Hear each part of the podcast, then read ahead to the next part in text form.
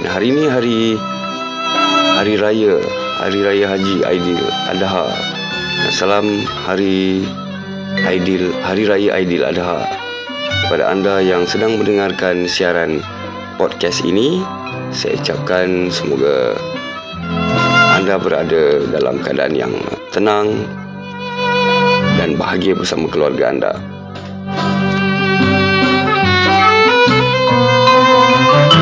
Pada pagi ini saya kongsikan kepada anda melalui, melalui YouTube channel Radio Tok Nek Hang ni di RTH ni. Tua dan cara menangani uh, serangan anxiety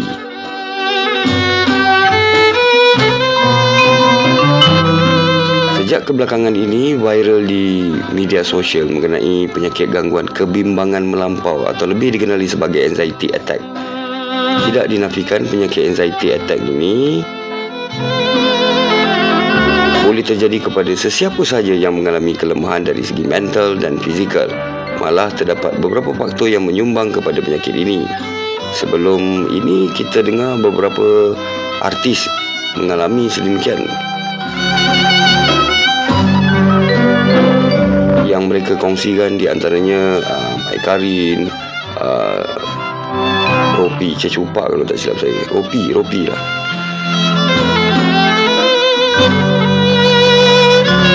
Maka dengan ini saya cuba kongsikan dengan anda pengalaman dan kaedah yang saya perolehi bagaimana untuk kita meringankan dan mengatasi ataupun menghindari anxiety attack ini.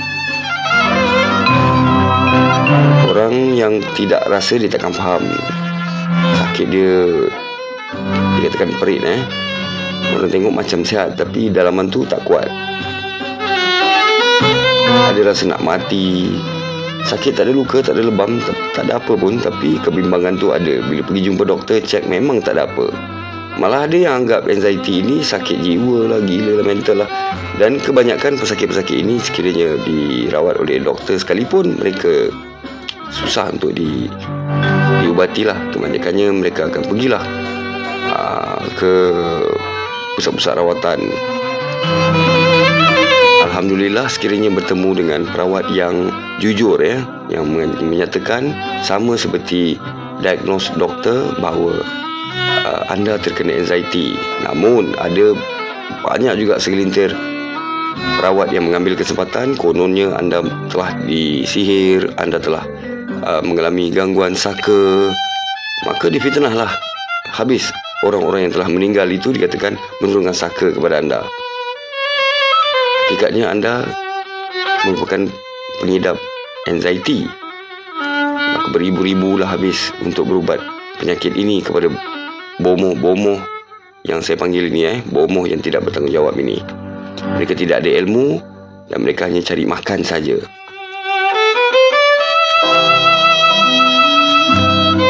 Saya terangkan dengan ringkas dan mudah faham. Anxiety ini dia akan buat seseorang itu cemas tak, tanpa sebab. Ha, nafas dia sukar kadang-kadang, jantung berdegup dengan cepat. Lepas tu biasanya tak, tak boleh tidur. Ha, tapi terfikir, terlalu fikirkan satu benda dalam satu masa. Fikirkan benda yang bukan-bukan. Kadang masalah orang dia tolong fikirkan menjadi masalah dia. Fikiran tu jadi kacau bilau. Yang paling takut ialah selalu fikir tentang kematian. Ha, mereka ni akan sebut, ha, nak matilah, ada orang nak bunuh lah. Ha, matilah, mati. Dengar memang orang akan ketawa tapi tak dinafikan kalau cerita pada orang pun orang akan cakap kita tu gila. Gila itu lain ya, saudara, tekanan itu lain.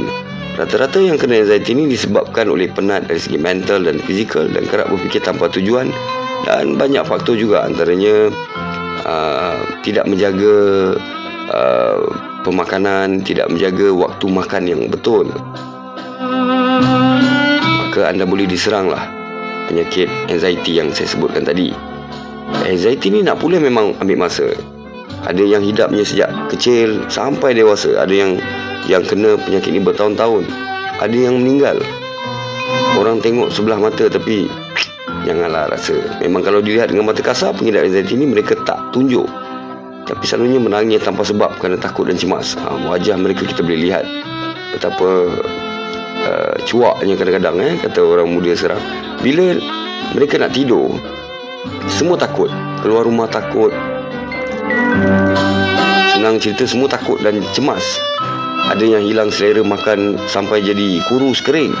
Tidak keluar rumah seolah-olah Merasakan ada sesuatu yang akan terjadi lah Selalu rasa kejap lagi aku nak mati. Ha, Padahal tak berlaku apa pun. Hidup jadi murung dan kemurungan itu Berlakulah. Dengan uh, kita boleh lihat Mereka tak mereka tak ceria Pesakit yang hidap anxiety ni boleh pulih Tapi dia takkan pulih 100% ha, Bergantung pada seseorang itu juga. Yang menentukannya ialah mindset. Tak ada seorang pun yang mahukan jadi macam ni kan? Malah saya juga. Saya minta jauh lah. Ada yang tak faham mereka akan cakap macam-macam. Kurang iman lah uh, Kurang agama lah Dan macam-macam lah. Ada gangguan lah. Ha, Ini semua orang-orang yang pada saya kita panggil tolol eh. Salah saya bagi tahu sikit je. Apabila pesakit anxiety mahu solat, solatnya pun memang tidak akan khusyuk. Macam mana? Macam mana saya tahu? Saya saya pernah mengal apa ni didatangi oleh pesakit-pesakit yang macam ini. Bahkan mak tok saya sendiri pun kena ha, anxiety ni. Ha, jadi saya sangat memahami lah. Di sini saya nyatakan cara mengubati lah anxiety secara umum yang menyembuhkan Allah SWT. Ini kaedah dan cara menyembuhkannya. Mudah-mudahan ianya Allah sembuhkan. Kalau dia nak tambah pun, boleh. Pertama, dekatkan diri dengan Allah. Banyakkan istighfar, selawat, insyaAllah. Kita sentiasa bertaubat. Allah suka orang-orang yang bertaubat. Selawat ke atas Rasul. Kerana bila kita selawat, Allah akan selawat semula atas kita. Maka rahmatnya akan turun. Jadi mintalah untuk sembuh. Kedua, tolong jauhkan diri dengan orang yang negatif. Ha, saya ulang, jauhkan diri dari orang yang negatif. Orang yang negatif ni orang yang suka fikir yang bukan-bukan lah. Yang suka cerita pasal hantu lah, cerita pasal mati lah, cerita pasal uh, sakit itulah, sakit inilah. Dia negatif. Dia tak pernah ada benda-benda yang positif untuk melihat sesuatu benda. Biarlah kita tak ada kawan eh, yang ramai. Kawan yang ramai ni biarlah tak ada. Asalkan kita ada kawan yang berkualiti. Bila kawan dengan orang yang negatif, minda kita akan stres dan bertambah parah anxiety. Ha, jadi jenis yang suka cerita benda negatif lah. Ha, cerita orang ke, ha, buat cerita yang bukan ke, ha, benda-benda yang negatif. Yang yang tak ada satu pun ilmu kalau kita duduk dengan dia. Yang ketiga adalah minda kita. Ha, selalu cakap dalam hati dan tukar dalam minda kita. Aku sihat, tidak takut. Ha, tu tanam dalam kepala kita bahawa kita adalah sehat. Aku sehat, aku tak takut. Ha, kita kena tak kena tanam perkara itu dalam dalam uh, fikiran kita. Sebab memang kita tidak tidak uh, apa ni kita sebenarnya sehat. Dan kita sebenarnya tidak perlu takut. Tapi fikiran itu. Jadi kita betulkan minda itu kerana minda kita biasanya berada dalam keadaan lemah. Ha, dan salah satunya podcast ini yang saya buat ini uh, tak perlu wajah. Anda hanya mendengar suara. Jadi anda boleh latih minda anda untuk memvisualkan bagaimana keadaan saya lah bagaimana cerita yang saya ceritakan. Ini adalah untuk latihan minda. Dan saya tidak pernah fikirkan bahawa dengan uh, membuat podcast sebegini uh, saya akan dapat duit. Tak pernah. Uh, sebab itu uh, dalam uh, podcast saya kebanyakan saya main lagu dan lagu itu uh, kebanyakan ada copyright claim dan claim itu akan pergi kepada penyanyi dan apa ni pencipta lagu serta syarikat rakaman tersebut. Dan insyaallah mereka juga akan peroleh rezeki daripada lagu-lagu yang saya pasang. Dan saya mahukan adalah berinteraksi dengan anda dan dapat membantu anda dalam uh, menguatkan minda anda. Saya kuat anda kuat dan Allah akan kuatkan kita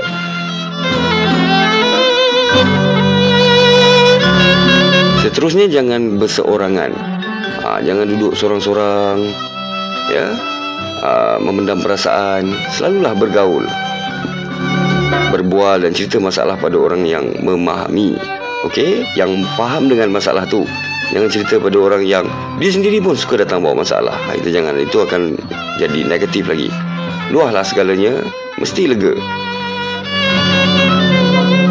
Selain selain itu buatlah aktiviti yang seronok bersama kawan-kawan. Ha, kalau yang mana perempuan buat aktiviti bersama suami.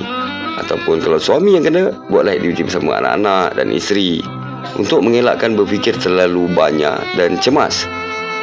Jadi kita bila kita seronok, kita ramai-ramai, kita bercerita kan, kita buat uh, apa ni aktiviti maka kita akan lupakan perkara-perkara yang bukan-bukan itu. Sedikit sebanyak boleh bantu kita lupa tentang benda-benda yang selalu kita fikirkan tu lah.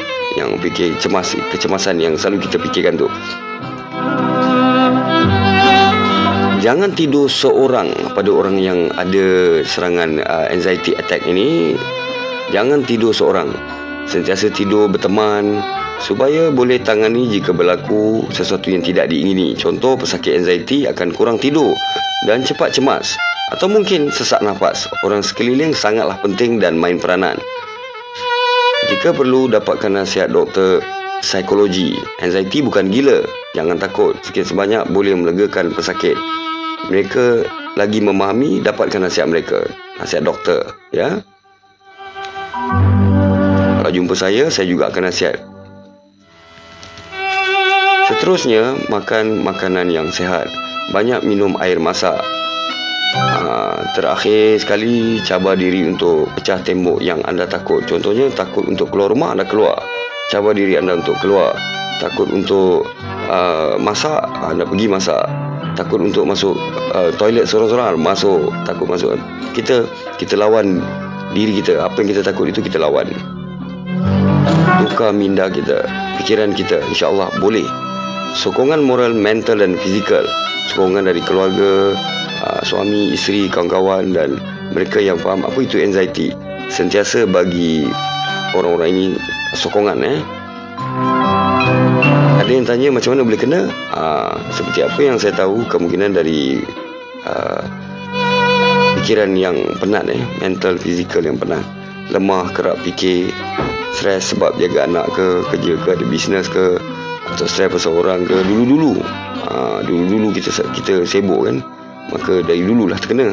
Dan dia akan melarat-larat lah kalau kita tak ubah minda kita. Kalau benda nak datang kita tak kita pun tak jangka kan siapa kena artis pun kena menteri pun kena. Petah lagi kita orang biasa. Akhir kata dari saya uh, kaedah-kaedah yang seperti tadi. Anxiety ni datang tanpa bagi hint. Tak ada signal-signal itu datang je. Saya percaya semua orang tidak mahu rasakan sakit misteri ini. Setengah penyakit anxiety tak dapat kawal.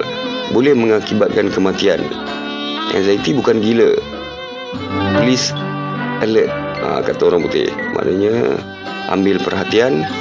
Kalau ada kawan-kawan yang hadapi benda tu bagi support jangan susah dan rungsingkan.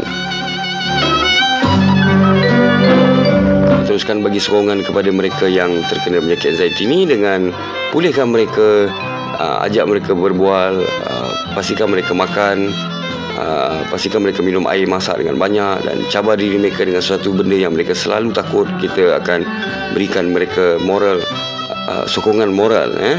Dan ceritalah perkara-perkara positif kepada mereka kepada mereka yang telah mengalaminya. Sekiranya anda berasa cemas ya pastikan anda duduk dengan orang yang memahaminya. Dan kepada anda yang sedang bersama dengan orang yang sering terkena anxiety sekiranya nafasnya tercungap-cungap Uh, sesak nafas ataupun uh, kemurungan yang melampau jadi cakaplah dengan perlahan. Uh, aturkan dia supaya dia boleh bernafas dengan tenang dan berikan dia kegembiraan jadi saya nasihatkan anda buatlah apa yang anda suka uh, jalanilah kehidupan anda dengan hobi yang bagus sentiasa kita beristighfar kepada Allah dan mohon perlindungan darinya dari sebarang musibah. Dan untuk itu, sekian saja dari saya. Cara-cara menangani penyakit anxiety. Semoga anda diberikan kesembuhan oleh Allah Subhanahu Wa Taala. Sehingga kita berjumpa lagi pada setiap pagi dengan petua-petua yang lain pula. InsyaAllah Assalamualaikum warahmatullahi wabarakatuh